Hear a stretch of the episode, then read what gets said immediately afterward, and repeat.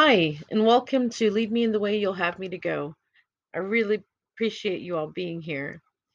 If you listened to the first episode, you'll know that I said that I would be sharing my friend Dee's story of salvation.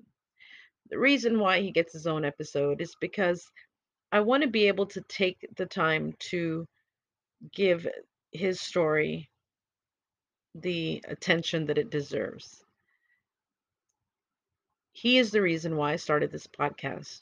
His story is the reason that I started this podcast. He's a man of little words, but he's a great writer. And he inspired me to want to share other stories and the Word of God with as many people as possible. I'm not sure if that is his calling, but since I have met him, I think it's becoming a little bit more clear what his calling is, which is to write and and get the message out there. So I hope I can help in any way I can. And another uh, thing I wanted to say is that um, if you ever met Daryl today, you would have never known that he had a battle to deal with. And I think that says so much. And I'm very proud of the man he is today.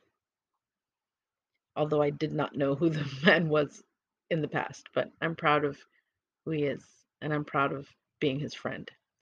So, without any further ado, let's dive into Daryl's story of salvation.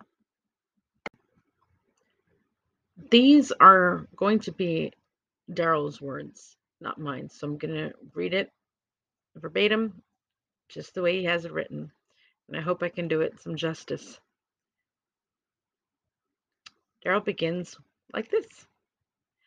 I like to begin with my salvation story. I grew up in a military family. We never attended church. It's not that we had anything against it, just something we never did or spoke of. My father spent twenty years in the Air Force, and back in the sixties to seventies, the Air Force moved more than any other service. They have changed since then, and now a service person can spend two to three years at one place. We have lived in many countries. The longest we ever stayed in one place was Taiwan for thirteen months. Every year was a new school year, sometimes even twice a year. Being the new kid in school meant I got beat up a lot. I was the new kid, the outsider, the weird kid. I never knew how to build long-term relationships with a friend because it was always time to move. My worst memories came from trying to get a seat on the bus or cafeteria. No one would let me sit with them, and I'm thinking, what do I do? Stand in the corner and eat? I wanted to, but teachers wouldn't let me. And if there are any teachers out there, don't force kids to sit next to the weird new kid. That's like pouring gas on a fire. You think forcing kids to accept the new kid helps? No, it doesn't. It only made things worse for me. So, this is what made me into the quiet, psychotic acting person I am today. Then in the eighth grade, my father retired and we moved back to Waycross. My father and mother grew up near the, that area. And it was during this time I finally got some size on me and started playing football. Then I realized being part of a team meant instant friendship and acceptance, something I had never experienced before. So from the eighth grade forward, I was always getting on a team after each sport ended, which got me into football, wrestling, weightlifting team, and track, throwing the discus and shot put, not running. The remaining school years, eighth through twelfth, were great. I was in the jock club, the kings of the school, or so we thought, but the walls I had built around me from the younger years were firmly established. Fast forward to nineteen ninety, and I got a job at Valdosta State Prison, where there was an officer named Ponder. He is a mighty man of God and stayed after me for seven years to get saved. Yes, seven years. And I fought against him, but he never gave up. He definitely has a special place in heaven.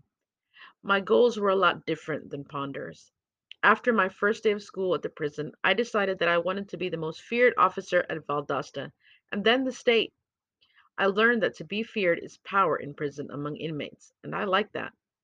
My thought process was that if society considered these inmates to be monsters, then I wanted to be the monster that the monsters feared, and I achieved that and enjoyed it very much. The way I looked at it was some of these inmates killed, raped, and brought fear into the lives of their victims, I was going to bring fear into their lives, and from the talk of the inmates over the years, I achieved that goal. When wardens would visit our boot camp program, they'd shake my hand and say, "Oh yeah, Griffin, I've heard about you. Keep up the good work." After a year, I got on the tactical squad, which is basically like SWAT team. If a prison has a riot, then this team of eighteen members goes in and takes it back with no guns, just a baton and shield. One night at a riot, the state patrol had the outside prison surrounded, which is normal procedure. It's a beautiful sight when you see the blue lights of forty to fifty patrol car- cars surrounding a prison, and they are not going in there. Everyone is waiting on you to go in. We suited up and went in and took it back. Afterwards, a state patrol officer came in and looked at me and said, "Y'all don't have weapons?" I said, "No, sir." He says, "Y'all crazy." I said, "Yes, sir." And then guess what? Yep, I wanted to be the most feared tax squad member in the state, and I'm pretty sure I achieved that too. And then I got involved in I T P, which stands for Intensive Therapeutic Program, a boot camp program for inmates. Lordy, that was like giving crack to a crackhead for my state of mind. If you wanted to be in this program, you had to attend a one-week course in Forsyth, Georgia, to learn the basics of marching and how to march a formation and a lot of physical training. After that, you attended a two-week course on an Army base in Alabama, conducted by Army drill sergeants who are not happy that you are there to earn drill instructor hat and certification in two weeks, when it took them eight weeks to achieve it. And basically go through a boot camp yourself. So they tried to kill us with a lot of physical training to make us quit. And a lot of people did. If you survived that, then you could attend another two-week course in Forsyth for senior drill instructor, and once again conducted by Army drill sergeants and special operation trainers who tried to kill you physically and mentally. fifty-four started and twenty-one graduated. Now let me remind you that these fifty-four officers had already been through three weeks of training in order to get to this level. I still find it hard to believe that thirty-four dropped out. The governor spoke at our graduation. The boot camps in prisons was his idea, and we received medals. But most importantly, we now earn the right to wear black B D Us and the black drill instructor hat. Now we thought we were gods. And then they sent us back to our prisons and released us on the inmates in the boot camp. Man. Looking back, I can almost feel sorry for them. Almost, that is. The boot camp program consisted of making the inmates get up at four a.m., clean their rooms, make a bed, polish shoes, clean the dorm, cut the grass, march and physical training. A lot of physical training. A lot. Room inspections, uniform inspections, and everything else involved in living in a boot camp. I did a lot of bad things. A lot I had to go back and get a lot of forgiveness for those days. So let me tell you how God wanted to save me, and I blew it. Fast forward again, near the end of my seventh year battle with Officer Ponder, there was a religious group called the Power Team. A team of weightlifters, they traveled from church to church, putting on shows of strength, ripping phone books, breaking bats over their head and knees, tables, cement blocks, and such. They came to a church in Valdosta, and one of the nurses at the prison was big in that church and played a major role in getting them there. When they found out she was a nurse at the prison, they asked her to get the biggest, baddest, meanest, strongest officer they had and see if you can bring him here for a strength challenge. She went to the warden and said, "I need the biggest, baddest, meanest, strongest officer you got." The warden said, "Yes, ma'am, I know just the man for the job." At this point in time, I'm a senior drill instructor. I'm running the boot camp program and commander of the tax squad. I was a nightmare for the inmates and a few officers too, but that's another story. Let us pause for a minute. Whenever I say heck from this point forward, I didn't really say heck. I will let the listener use their imagination as to what I really said. It definitely wasn't heck. But let me tell you, the level of intimidation I was operating on at the prison, you know the gang called Bloods? Well, they use the same military ranking structure as the Army, starting at with privates, or what they call soldiers, all the way up to generals. One day, we got a general from Atlanta at the Valdosta prison, which means he ran Atlanta for the Bloods. I didn't care when the bus of inmates arrived, which was every Tuesday and Thursday.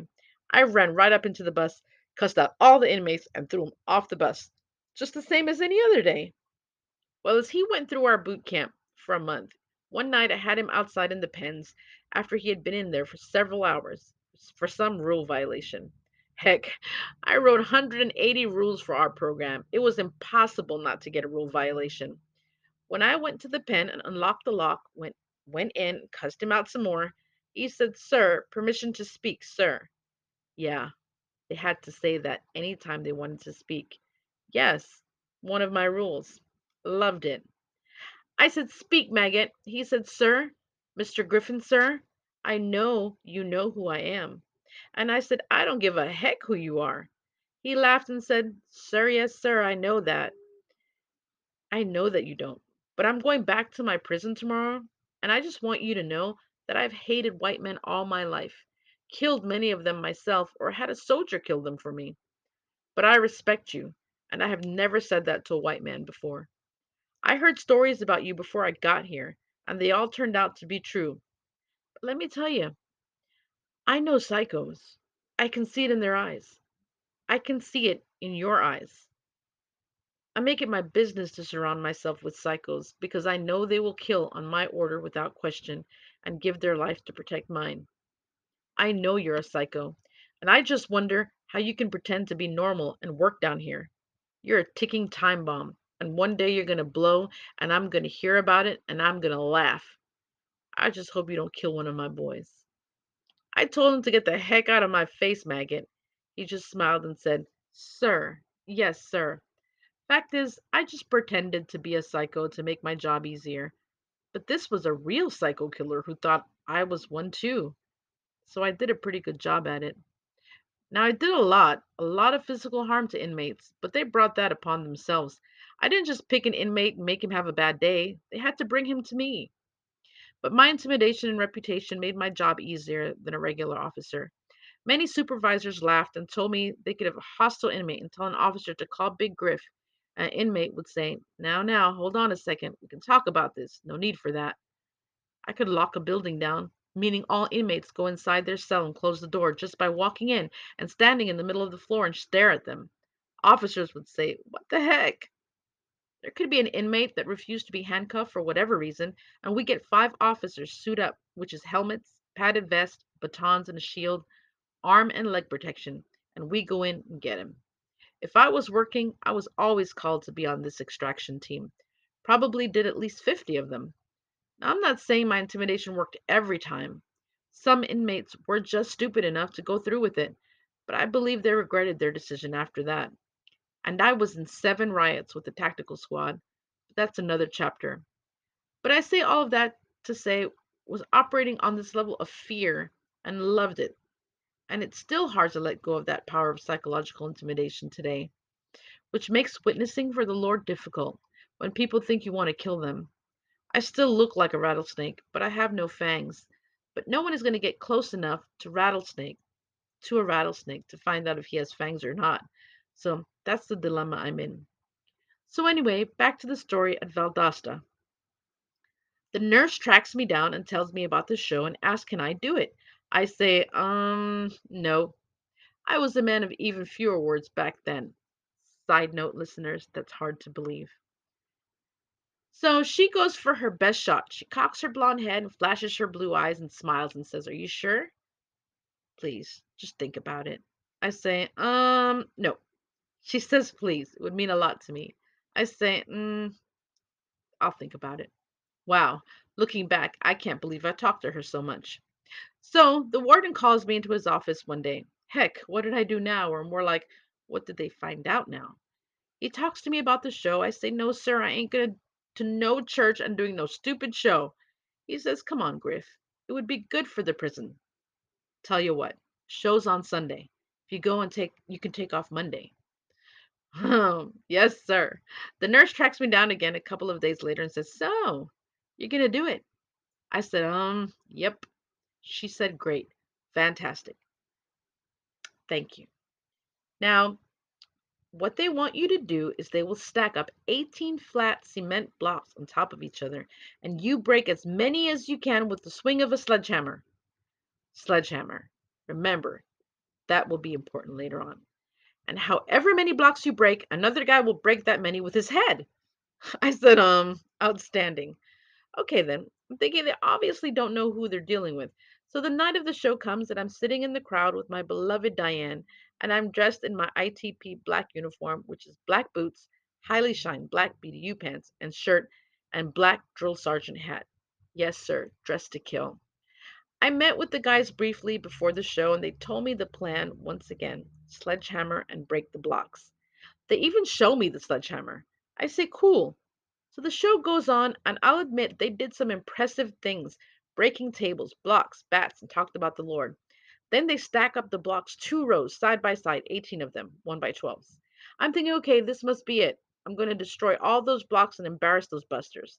So the announcer starts talking about how they put the challenge out to one of your own hometown heroes that works at the prison. And he's talking and talking and talking. And I'm just thinking, come on, man, give me the sledgehammer. Let's go. I then noticed that all the power guys are huddled up in a circle. And every once in a while, one of them would look at me, then get back in the huddle. Three or four different guys did this. And I'm thinking, all right, something is going on here. So the announcer finally calls me up, and I've got a video of it all, by the way.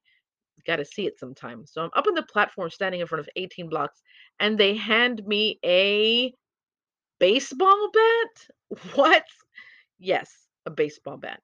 I look at the guys, and I'm thinking of using it on them, but figured that wouldn't look good for the prison, and I would lose my job. So I smile like, yeah, y'all got me. But I'm still going to break every one of those blocks. So I hit the blocks and broke all but two. The other guy steps up to his blocks and breaks all eighteen of them with his head. Yeah, that was impressive. But hey, I would have gotten all with mine with a sledgehammer. So at the end of the service, they're preaching the word of God and calling for everyone to come down and get saved. And that knocking on the door of my heart that has been there for several months became louder and louder. Revelation three twenty. Behold, I stand at the door and knock. If anyone hears my voice and opens the door, I will come into him and dine with him, and he with me. I started thinking about everything wrong with my life, all my talks with Officer Ponder. Jesus wasn't knocking, he was kicking on my door, but I couldn't do it. Every fiber of my being wanted to go to that stage and get saved and let Jesus in. What a great salvation story that would have been. But you know what? I didn't do it. You know what held me back, I'm ashamed to say, was the thought of what would my f- friends at the prison think. I was also known as a Terminator. No emotion, and highly respected for it. I'm going to go back and say that I got saved? So I couldn't do it. I left there that night feeling like I had just made the biggest mistake of my life, and it bothered me every day. The next month was September of two thousand one, and then nine eleven happened. I was in training with Tax Squad in Forsyth. We got news of the first plane hitting and thought it was an accident, then the second plane, and training was stopped while they gathered information. We waited about two hours, and they were thinking about sending us to Atlanta. Then they let us go, but remain on standby. I watched hours and hours of the planes hitting the towers, and for the first time in my life, I had emotion, compassion, tears in my eyes, and I said, what the heck? I didn't know any of these people. What is going on? I had never experienced compassion for complete strangers before in my life. So then I started researching on the computer. How could God let this happen? I mean, Ponder told me God was kind, loving, and merciful, and all that good stuff. How could he let two thousand people die like this?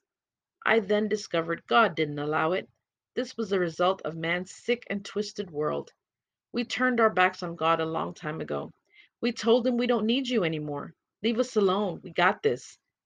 God said, okay, then y'all run it, and I will not interfere anymore. Today, you see the result of man's world. God is not going to be controlled by us to step in and stop this evil or that evil that we deem fit to get rid of and then get on with our lives again. No, he demands all or nothing. He will not step in and stop this sin or that sin, because if he steps in, he will stop all sin. And if he does away with all sin, he does away with me, you, and everyone else, because we cannot go a day without sinning. Ever notice when we don't have any problems, we don't shake our fist to the sky and say, why, God, how could you let me have all this goodness? But when we have problems now, we have problems with God. How could he let this happen to me?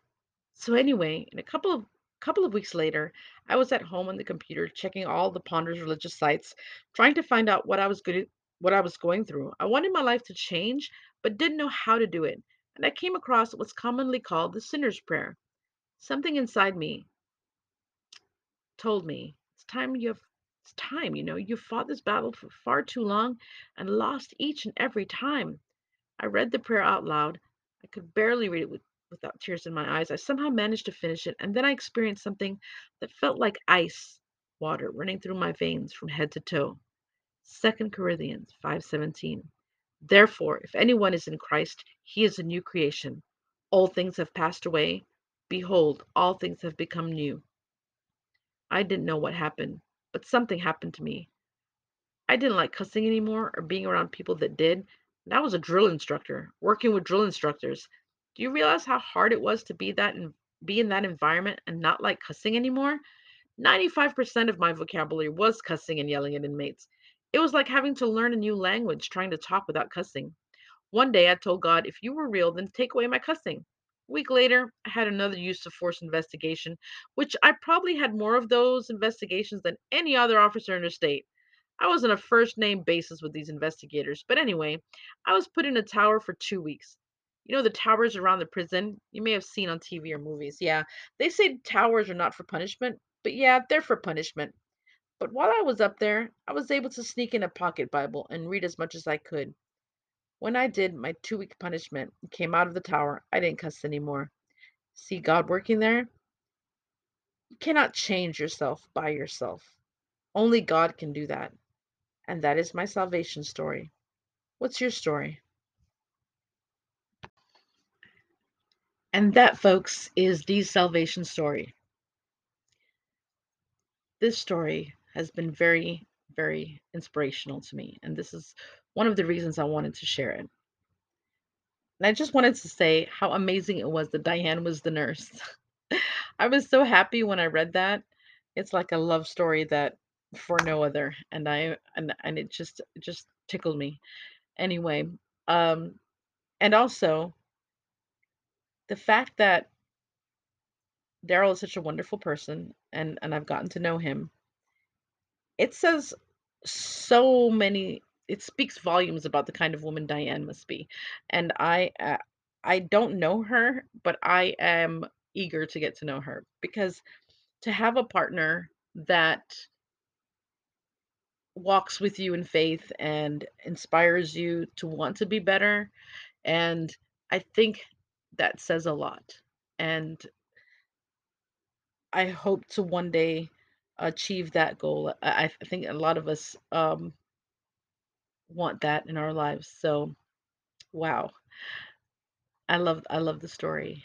And thank you for being an inspiration for starting uh, Lead Me in the Way You Have Me to Go. After you you read you heard um, his salvation story, then you know why I have the title I have on the bottom, which says I'm lost as heck, because I because a lot of us are um, a lot of us have a lot of a lot of us have a lot of good intentions, but we don't always um, get where we'd like to go. And also, Lead Me in the Way You'll Have Me to Go is something that we say every night when we pray. Just lead me. I'm here and I'm listening. The tree. The tree to me is something that I had heard a long time ago, but I, I've always loved trees. Trees are like relationships to me. You know, you have some that are the root and will always be there. You have some people who are branches, and they do their very best to hang on and to carry loads, but sometimes they break and fall off. And then you have the leaves, and the leaves are beautiful, and they're there, and you admire them, and but they never stick around. They're they kind of wither away, and then they're gone, and then you get new leaves. I think that's just how how it is with people. Sometimes you'll have people come into your life and they're there for a purpose, and they're there for a moment, and then they they're gone, and that's okay. Don't dwell and and be hurt when people leave your life. They serve the purpose, and then now they have to move on, you know. Um, I forgot to mention how thankful I am for Officer Ponder. If you ever listen to this podcast, thank you for never giving up. And thank you to the millions of people like Officer Ponder who always, you know, are there to try to get you to listen to the word. Don't ever give up, because seven years is a long time, and you were consistent. And I think that was wonderful. So thank you all again for for joining joining me here at Lead Me in the Way You'll Have Me to Go. I hope you understand a little bit more about what we're all about. I hope you can share your salvation story with us. We would love to hear it. I would love to read it. Um, if you have any questions, please message us and let us know what we can do to help you. I know that Diane and Daryl would be more than happy to answer any questions. So if you have questions, send them, and I will ask them for you. And if you want to stay anonymous, that's fine. This is a place of no judgment and all love. So have a great day, guys. Till next time. Bye.